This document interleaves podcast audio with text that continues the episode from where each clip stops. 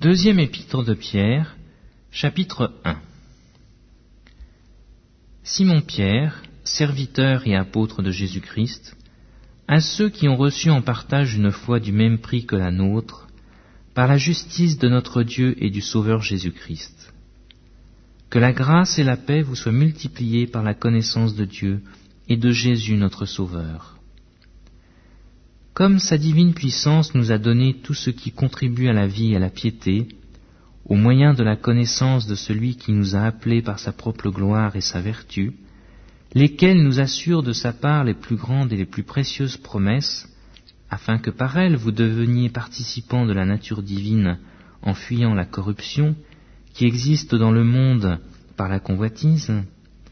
À cause de cela même, faites tous vos efforts pour joindre à votre foi la vertu, à la vertu la science, à la science la tempérance, à la tempérance la patience, à la patience la piété, à la piété l'amour fraternel, à l'amour fraternel la charité. Car si ces choses sont en vous, et y sont en abondance, elles ne vous laisseront point oisifs ni stériles pour la connaissance de notre Seigneur Jésus-Christ.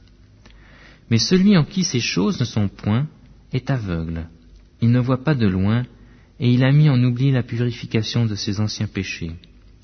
C'est pourquoi, frères, appliquez-vous d'autant plus à affermir votre vocation et votre élection, car en faisant cela vous ne broncherez jamais.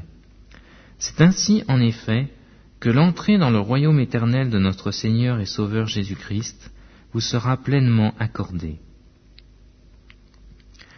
Voilà pourquoi je prendrai soin de vous rappeler ces choses, bien que vous les sachiez et que vous soyez affermis dans la vérité présente. Et je regarde comme un devoir aussi longtemps que je suis dans cette tente, de vous tenir en éveil par des avertissements, car je sais que je la quitterai subitement, ainsi que notre Seigneur Jésus-Christ me l'a fait connaître.